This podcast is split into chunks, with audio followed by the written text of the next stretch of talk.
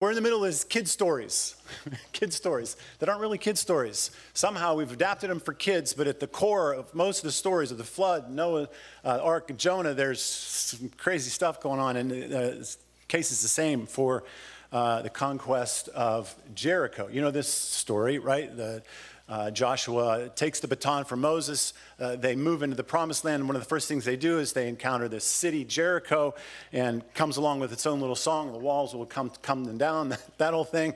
and that, that's, that's the nature of the kids thing. There's a lot of walking around, a lot of blowing of horns, a lot of yelling, and then the walls come down, and yay, we conquered a city. That's it. What's left out of the kids' version is, uh, well, it's understandable why it's left out of the kids' version.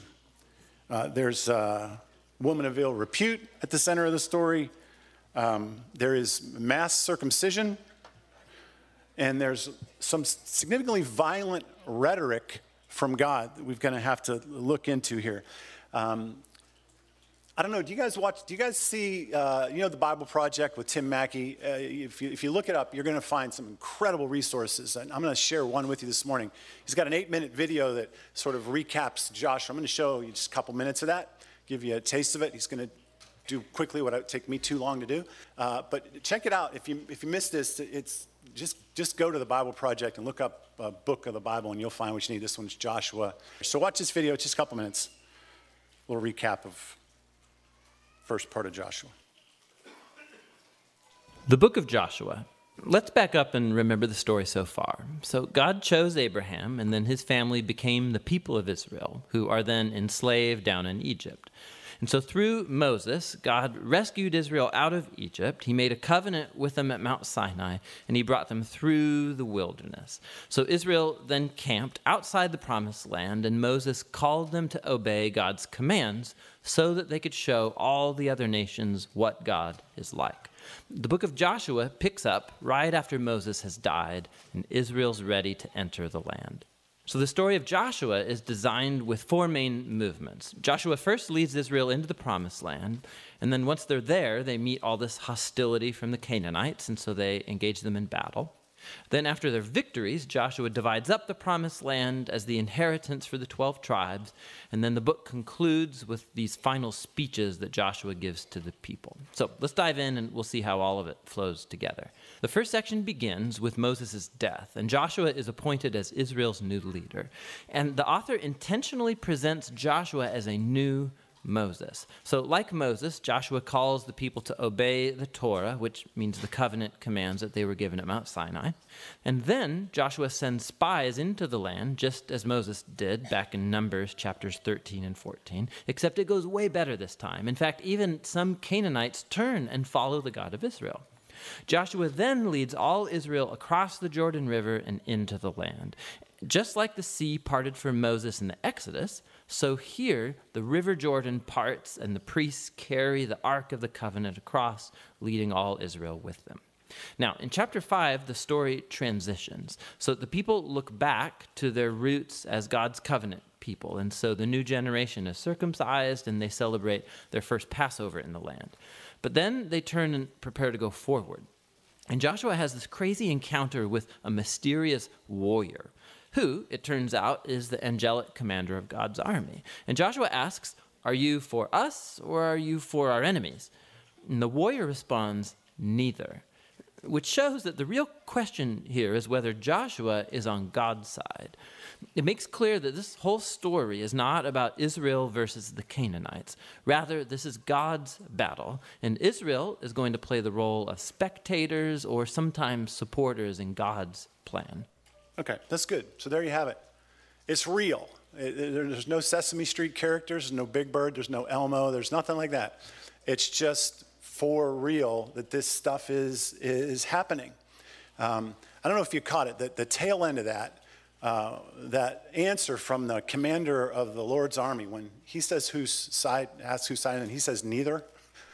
I, th- that's a big deal. You can begin to imagine the cultural implications of that answer for us in today's world is as meaningful as it was back then. And we're going to get to that uh, next week. This week, I want to just continue to sort of tap into these first few chapters and give you some idea of what's going on and how it relates to us today. It's a story that happened a long time ago. A lot of stuff is hard to get your head around, but if you do, and, and when you do, it really, really makes a difference in your life, or could make a difference in your life today. So let's, let's try to pick through this, all right? So in the first chapter of Joshua, we're dealing with the fact that Moses is gone, the baton's been handed off to Joshua. And uh, Lord tells Moses to get the people ready that he's going to take them across the river. This is a big, big moment. It, it's even bigger than the one that we're going to have in a, couple weeks, where we're going to finally go across the river into a space that we have been promised and we've been looking forward to. This has been a 40 year thing, and here it is. They're actually going to go across there. And God is saying, I'm going to give you all the land back that was originally intended to be yours in the first place. Wherever you go, that's going to happen. And he goes on and says, I need you to be strong. I need you to be courageous. I need you to be careful to obey the law of the servant Moses, all that that I gave you. Don't turn from the right or to the left, and you'll be successful wherever you go. A lot is going to change.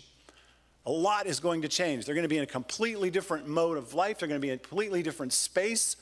And God is anticipating that there are going to be threats and temptations unlike what they've ever faced before. They've been a little bit cloistered to this point right? They've been hanging out with themselves predominantly for 40 years, and suddenly they're going to be hanging out with a lot more people. And what's important to God is to make sure, He says, even though you're going across the river and we're leaving this behind and going forward, the behind needs to stay with you. You need to continue to obey. God has spent 40 years teaching His people, helping His people understand who He is helping them to hear his voice and to know his voice, helping them to understand how it is they are to live. And he's saying, don't forget any of that. Don't turn to the left, don't turn to the right. You're going to be tempted. Stay the course of obedience that I've built with you. Be who I have created you to be. It is utterly important as you begin to do what I'm calling you to do. The being is extremely important. Don't turn to the left or right. It's hard, right? Isn't it? There's practical application right there. You, you feel that? Can you not feel that? Do you feel that in your work?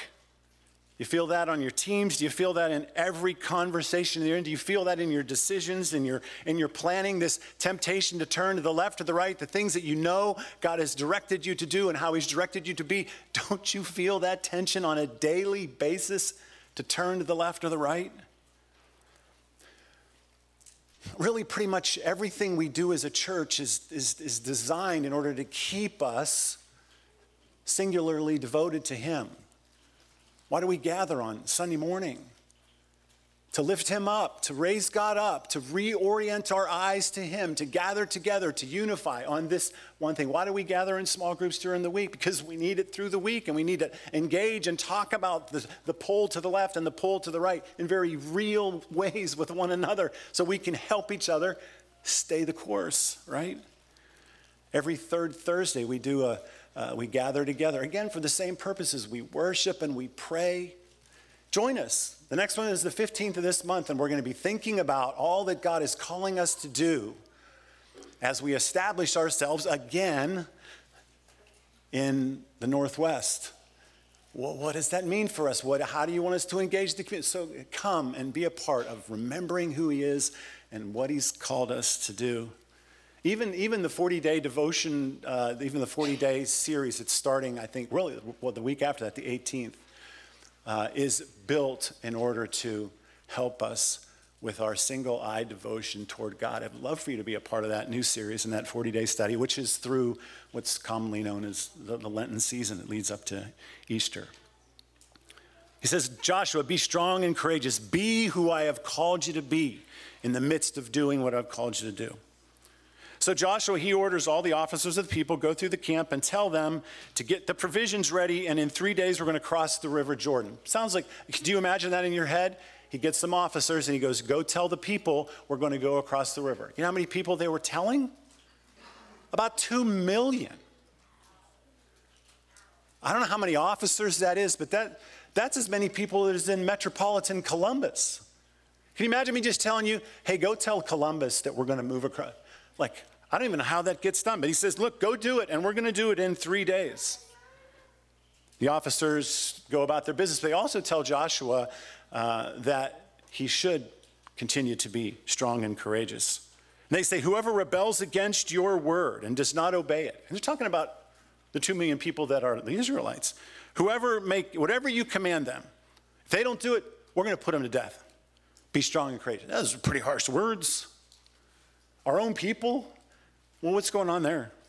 Well, it's a, it's a foreshadowing a little bit of the kinds of harsh languages that, language, the rhetoric that starts to come out in the whole book of Joshua. But the, the clear message, apart from the shocking nature of it, is they're saying, You are the authoritative leader of our gang right now.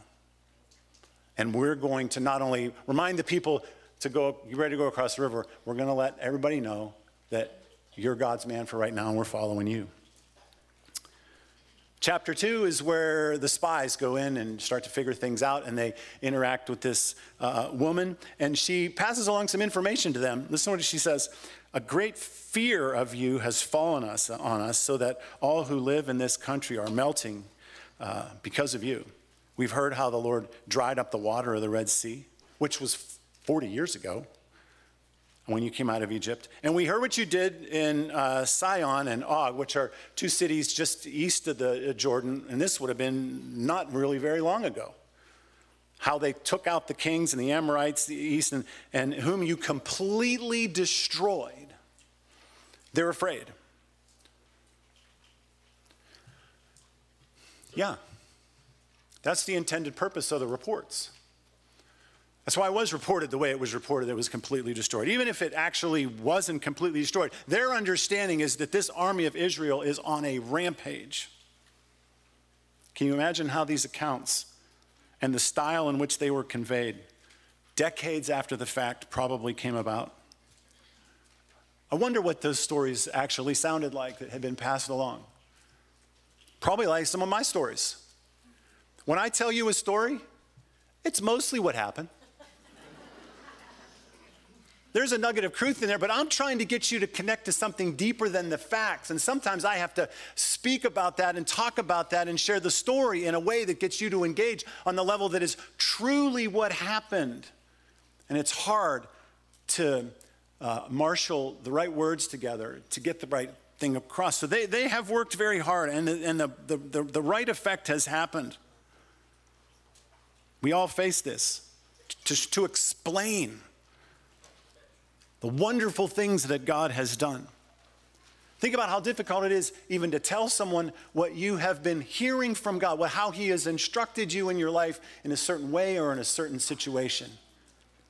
It's very hard to find the words to do that. Difficult. But we do try. And sometimes we exaggerate, again, in order to get the point across. You got to remember, I think it's important. Biblical authors, they're not Jesus, they're human like you and me. They suffer, they suffer from the same limitations of language. They struggle with some of the same immaturities. It's just reality. Now, on the other hand, those realities don't negate the accuracy and the trustworthiness of Scripture. Literary styles and limitations of language exist, but they don't obscure the essence of God's words and His intentions. That to me is one of the most amazing things about Scripture, one of the most incredible things, that in spite of human frailties, constraints, immaturities, not only in the, in the, uh, in the uh, re- receiving from God what it is He wants to communicate, but in the, in the reading and the listening.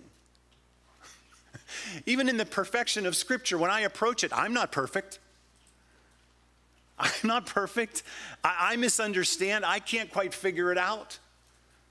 This, it's, it's a God thing to be able to bring his truth to bear through scripture in exactly the way that he wants to do, precisely in the way that he wants to do it, in the midst of the frailties and the limitations that are upon us to try to do that. And we see it all through the scriptures. People trying to communicate the magnificence of God, the power of God the intentions of God. Joshua says uh, in chapter three, then they get, they're, they're starting to get ready for this thing, and he knows what's going to happen. He knows the plan, and he says, What's going to happen out there is going to be uh, there because uh, this way you will know, he says, that the living God is among you. We're, gonna, we're not just going to cross the river, we're going to cross the river in a way that's going to blow your mind. And he starts to convey it. He says, as soon as the priests who carry the ark of the Lord, this is the sort of the, the home of the Spirit of God at the time in the, in the Ten Commandments in the ark, the Lord of the, is the, as soon as those priests set foot in the Jordan, its waters are going to be flowing downstream, will be cut off. The waters that are flowing down will be cut off and they will stand up in a heap. Well, what's going to happen is literally a watershed moment. I, I wrote that down. I wrote, this is a watershed moment. I was like, oh no, it's an actual watershed moment. It's not just a big moment. It's not just a huge shift. The, the, waters are literally going to be held up. They're going to be reminded of the Red Sea. And these priests are going to be standing out there in the middle of it with the Ark of the Covenant. It's a, it is a huge moment. It, it's, it's the culmination of a promise it's a transition of leadership. It's a, a manifestation of God's power. It's a new phase of existence. It's a covenantal renewal. And sure enough, it happens. The priests who carried the Ark of the Covenant of the Lord stopped in the middle of the Jordan, stood on dry, dry As soon as they stepped in, it started backing up. And they walked out in the middle, they were standing on dry ground.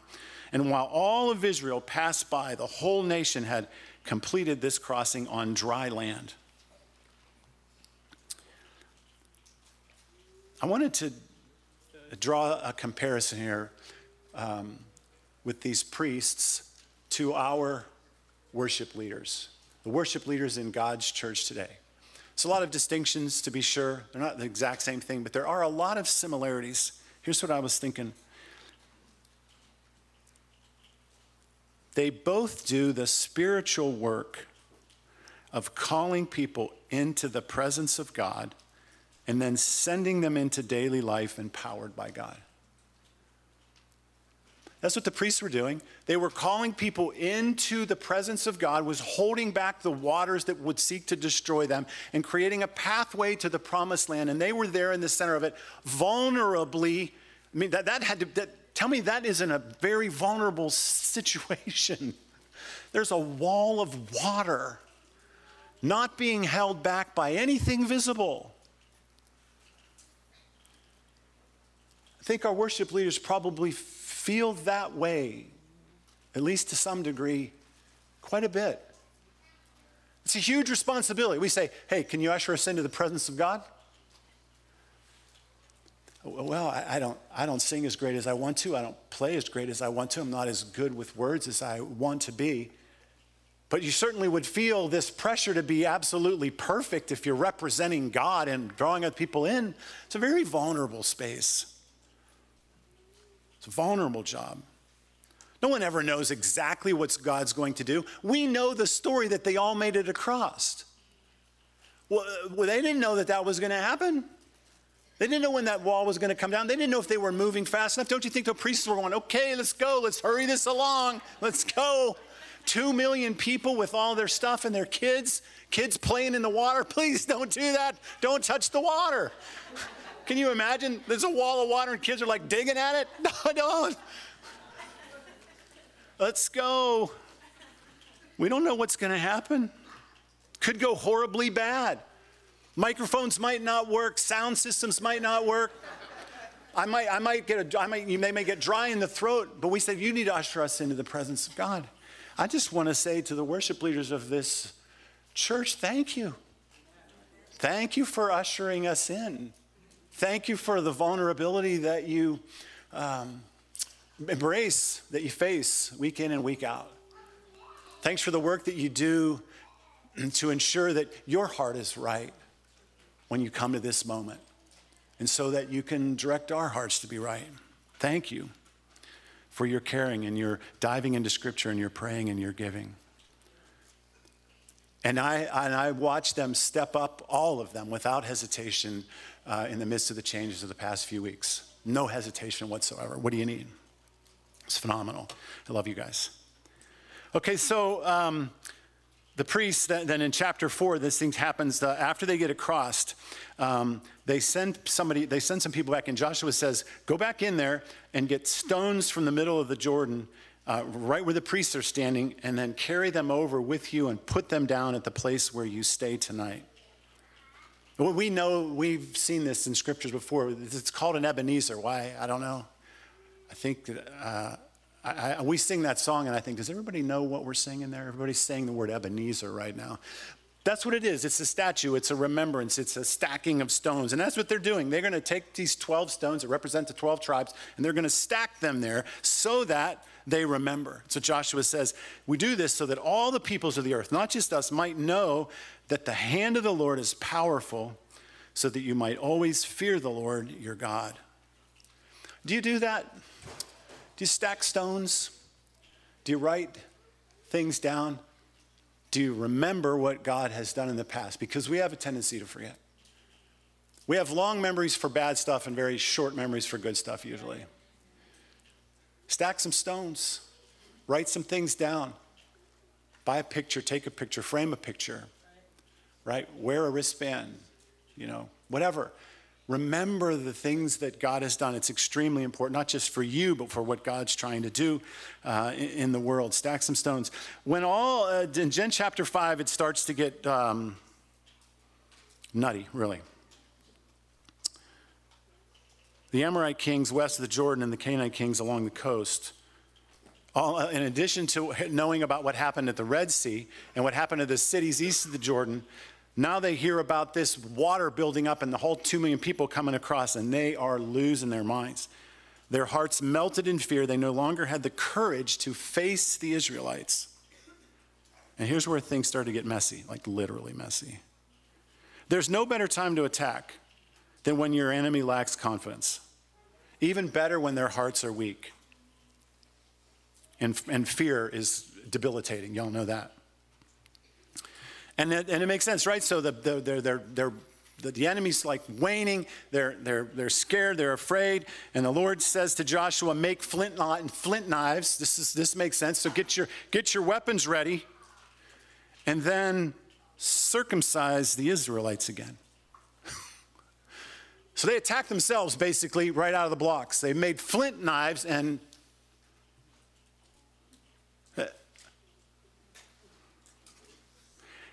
after the whole nation had been circumcised. They remained where they were at camp until they were healed. We've been talking about male portions of the, of the nation of Israel, and probably even particularly those that were going to go into battle. We're talking like half a million. That's a mess.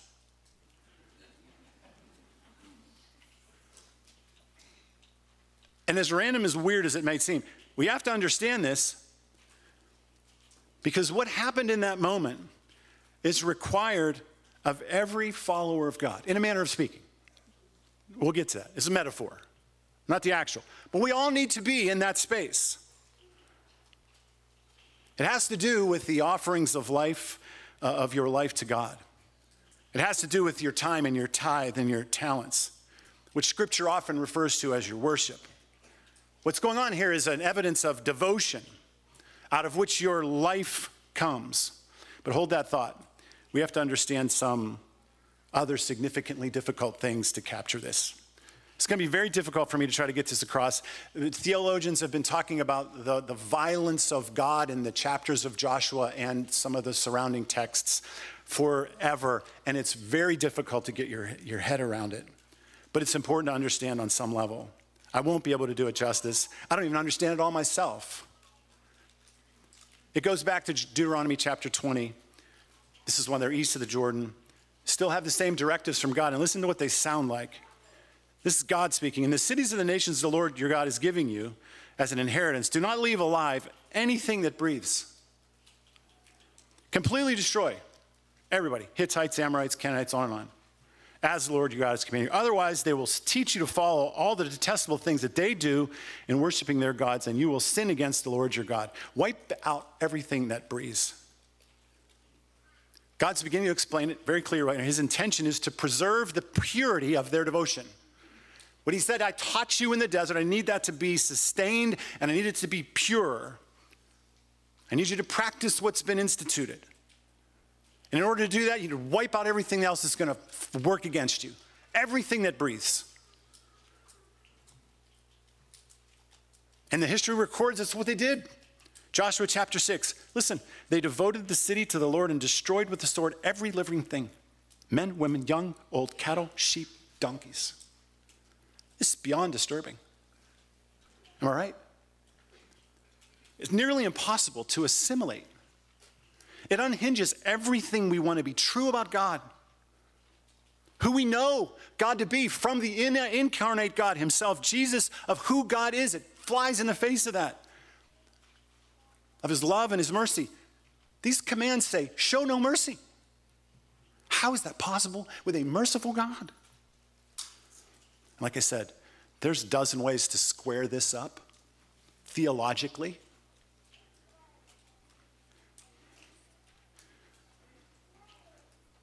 One of the most instructive to me is how the extremes of the commands were never fully accomplished.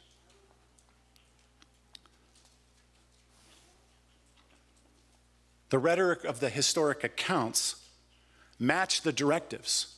Like the directives say, wipe it out, exterminate it. And the history says, we wiped it out, we exterminated it. And the reality is, they didn't. what do you make of that? It's not too different than the amped up football coach in his pregame speech. The hurt we're going to put on that other team is going to be written about for years. Leave it all on the field. Take no prisoners. And then the post game adrenaline of the locker room. We did it. We just totally crushed those guys. Unbelievable. And the score was like 23 to 21. This is pretty commonplace literary stuff. Just do a quick Google search. You'll find this all over the place. One of the most popular is Egyptians versus the Hittites. It's one of the best documented military engagements, known for unbelievable, grandiose, exaggerated accounts. Inscriptions, paintings provide this uh, glorified narrative emphasizing the valor and the near divine qualities of Ramesses II. Records show that he almost single handedly charged into the midst of the Hittite forces. And it's a great victory. You know how the battle ended? Pretty inconclusively. Heavy losses on both sides ended in a truce. You would never see that in the history. It's pretty common. Again, back to what we said before God is trying to, to, to, to, communicate something very, very important, speaks in violent, extreme terms, expects them to care, but we don't know exactly what is intended. But we see the end result doesn't match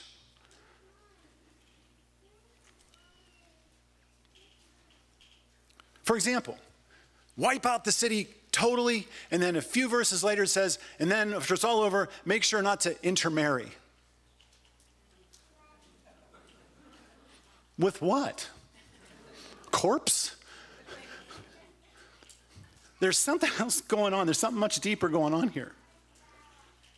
Here's what we see throughout, throughout the Joshua and, and um, other parts of the Old Testament as they were taking the land back.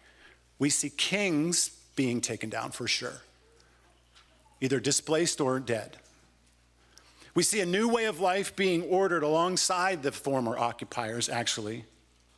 And more often than not, we see the Israel, Israelites failing to follow God's directives more so than the others. That's what actually comes about. Like I said, there's so much scholarship on this, so much that tries to assimilate this extreme language from God. But hear what, hear this.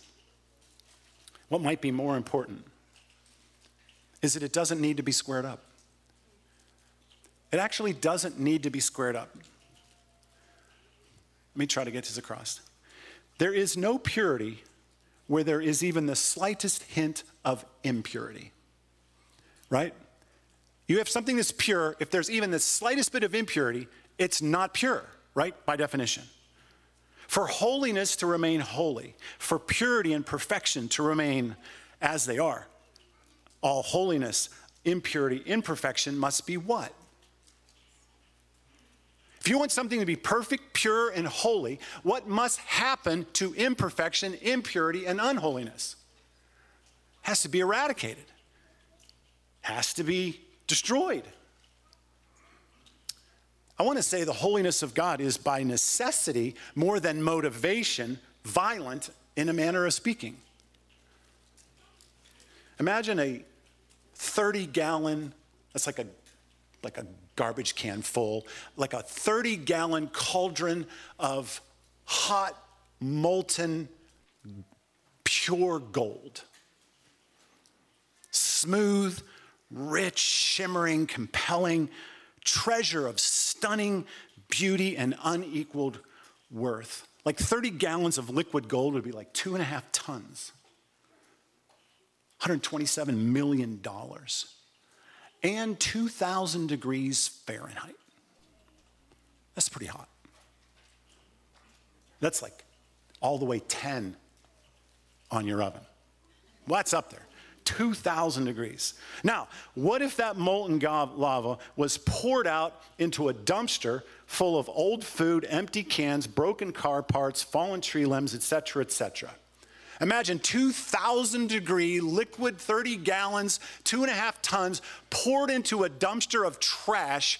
How would you describe what would be happening in that dumpster? Violent? Yeah. Yeah, I would. That's going to be pretty violent. The violent rhetoric of God captures not only the unacceptable, but the impossible commingling of unholiness and holiness, disobedience with devotion, impurity and purity. It just by nature, like the gold, is violent. Do you understand what I'm saying? No? Okay. Only as we, I'll keep going. Only as we begin, it's a rhetorical question. Only as we begin to fathom the, I'll say it this way, indescribable, incomprehensible majesty and power of the Creator and Sustainer of all things. Only as we begin to understand that majesty can you begin to understand what would happen to the opposite of that in His presence. It would be violent. God's saying to Israel, as you move across Canaan, like the priest and the ark, I will go before you and with you, like the violence of molten gold poured into the dumpster of unholiness. At a minimum, what we should take away from Joshua at Jericho and throughout the conquest of Canaan is a theology of God's commitment and intensity when it comes to reestablishing his holy people and his kingdom in the land that was always intended for them. God will not be denied his intentions for shalom. God is going to put the world back the way it was supposed to be pure, undefiled, worshipful, He's going to do it. He will not be thwarted. Anything that tries to get in his way or is the opposite of that is going to be blown away.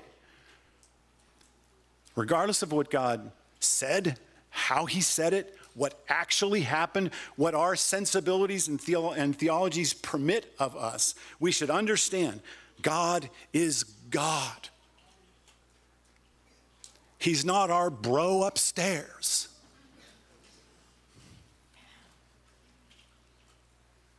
We have been reconciled through the blood and the work of Christ, that He is now uh, uh, merciful through Him, but He is still God. He will prevail. Ungodliness will be vanquished. His people will be purified. His kingdom will be established. Every knee will bow, every tongue will confess. In the end, all darkness, every form of evil, every last bit of ungodliness will be wiped out, and the holy people of God will fill the earth and the heavens. It's going to happen. It's going to happen. Jesus said to his disciples, I will build my church, and the gates of hell will not overcome it. What that means is not even death, which is crazy. Everything in the world's dying. Y'all know that, right? Everything is fading, at least except the church. The church of God is well, it is good, it is His, and it is advancing, and it will always advance until it is finished. Nothing will overcome it. The church and the people of God, within whatever you want to call it, the violence of God, are the only survivors this entire world. It is an unambiguous, absolute demand for undivided devotion, worship of God's people in God's presence, and it is all throughout Scripture. Isaiah 6 is one of our favorite passages. Isaiah sees God high and lifted up. And what does he immediately do? He understands his own inadequacies, bows down. I am unworthy. He sees God high and lifted up, and he knows violence is on the way. I deserve it, and he bows down. Jesus said things like, If you love me, it will look like hatred. Your love to your family will look like hatred compared to me. That's a violence, of course, of, of, of distinctions to think about. He said, you should, you, should, you should hate them in comparison to how much you love me. The rich young ruler, remember, he was obedient to the law. And when he was asked to give up the security of his resources for the sake of others, it exposed his true devotion to self. Jesus said to a, a, a, rabble of people that were not living up to the standards of God at all, He said, Your righteousness needs to surpass that of the Pharisees who were perfect. And if you don't, you won't enter the kingdom of God. That's violent. If you're not better than perfect, you can't come in. He said, Hey, if you go into church, this is in the Sermon on the Mount, and you've got an offense, you've got something that's impure between you and another person, there needs to be forgiveness or apology. Leave your gift on the altar. That's my alarm saying I'm done. So that means I got about seven more minutes. leave your gift in front of the altar. Go be reconciled and come back and offer your gift. Don't come in here with your hypocrisy. It doesn't work. Leave it. You should bring it. You should bring your worship. You should bring your service, your time, your tithe. But don't bring it when you have unfinished business. Don't bring your unholiness in when you're delivering your holiness to me. As you approach me, as you approach worship, it must be pure, no hypocrisy. You must be pure in heart and motive, or it's unacceptable. How's that strike you? Don't worship in here. Don't come to worship if it's not pure, if it's not perfect. No hypocrisy. How do you measure, how do you measure up? How pure is your devotion? How perfect is your worship? How undivided is your heart? When you come into the presence of God, what do you expect? Do you expect violence or an embrace? What should you expect if there's any impurity at all? We all live compromised lives, duplicitous sometimes. We're not always horribly compromised. And we're not always compromised according to our standards. We all have lines too. Those lines aren't always God's lines. And we're thinking soberly. We realize we've become comfortable in the shadows and the corners of our lives. Yeah, we have limits. This is my lines. But to scrutiny, under scrutiny, we understand and we see that our limits are not God's limits. They're oftentimes our personal adaptations of God's limits. And if you're cunning, you'll accept low standards from peers and others, even leaders and authorities, because you know somewhere deep down in your heart, if we can all get a universal commitment to low standards, then no criticism or judgment is probably going to come my way. And I can feel like I'm pure and I'm good. But in the presence of God, our compromised hearts, our uncontainable self interest, our generally sinful imaginations, and sneaky pursuits are grounds for destruction. You probably all don't mind if I wrap this up, right? Rather than quit right there. Where do we turn? What can we do?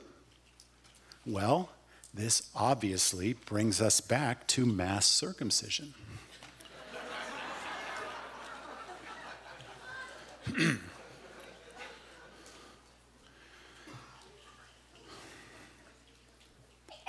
this ritual that they went through did three things in particular.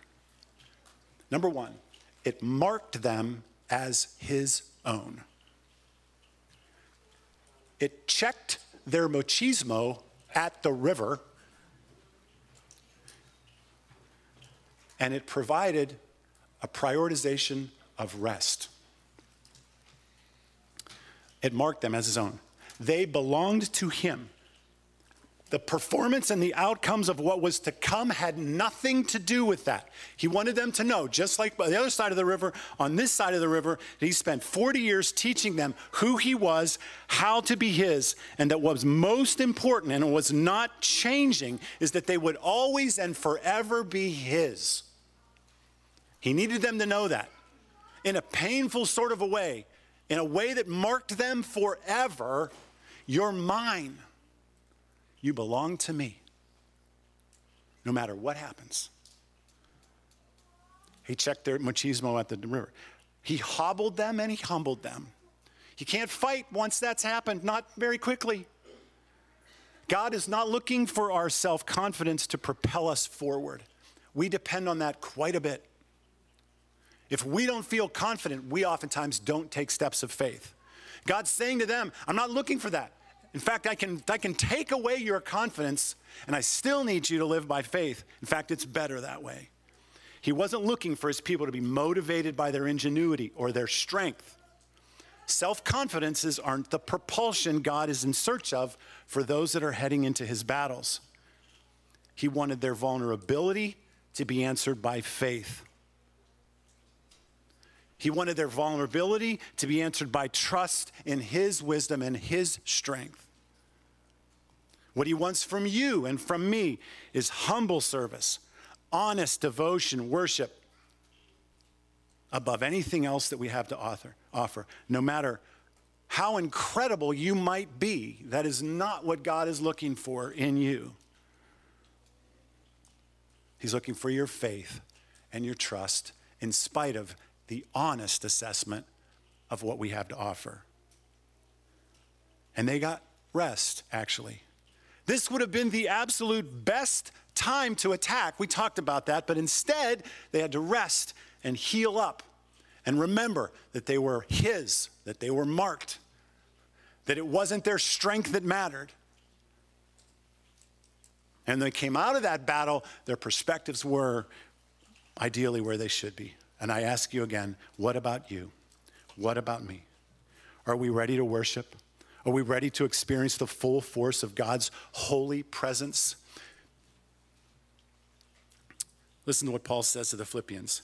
For it is we who are the circumcision, we who serve God by his Spirit, who boast in Christ Jesus, and who put no confidence in the flesh. Join together in following my example, brothers and sisters. And just as you have us as a model, keep your eyes on those who live as we do. For as I have often told you before, and now tell you again, even with tears, many live as enemies of the cross of Christ. Do you know what it means to be an enemy of the cross? It means to imagine you and God are good to go without any solution for your impurity, your lackluster devotion, and your imperfect worship. Do you hear me? To be an enemy of the cross is to think you don't need it. To be an enemy of the cross is to seek credit for your own godliness. To be an enemy of the cross is to be propelled by your own self confidence. To be an enemy of the cross is to be opposed to humiliation and vulnerability. That's what it was. To be an enemy of the cross is to deny the need for a Savior. And Paul describes here in tears that when you're an enemy of the cross, you're signing off on your own destruction. You can't survive it. You can't survive the presence of God apart from the cross. To be saved by the cross, to be rescued by Jesus, is to understand the violence that was done so that you don't have to endure it.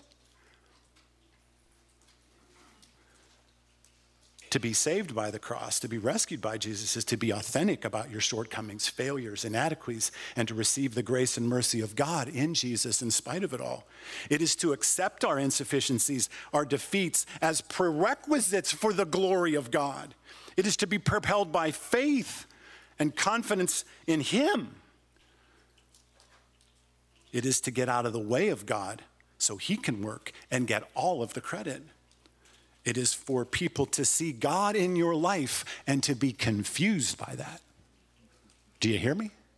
People should go, wow, God really showed up in your life. I know your life.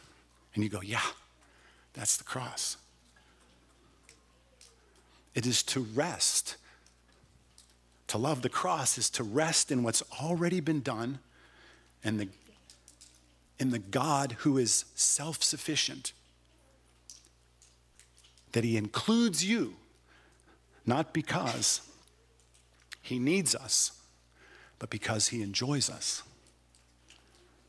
To be circumcised now is to belong to God by the work of Christ on the cross and to be marked by the Spirit of God within. I'll finish with this. Jesus said to worship in spirit and truth.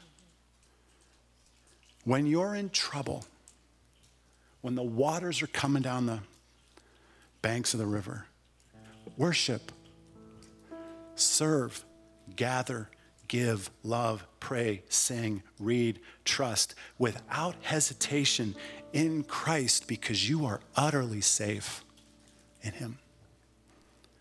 No violence is coming your way, irrespective of what we deserve. Worship when you're in trouble. When God feels distant, worship, serve, gather, give, love, pray, sing, read, trust without hesitation because you know He's always near and you will find Him. When you see no way, worship, serve, give, gather, love, pray, sing, read, trust, remembering Christ is the way and God will make a way gather together every third Thursday. Come back next week. For sure, we're going to say goodbye to Tammy and Lonnie, which we thought we were going to do two weeks in, and they both got really super sick. We want to say goodbye to them. We love them. We're so thankful for how they stood in the gap. Do you realize Tammy Botkin stood in the gap for us basically for four years during COVID? I'm so thankful. Worship, church worship. It's been great to remember we can worship in Christ. Let's just sing one more song and wrap it up. Be good.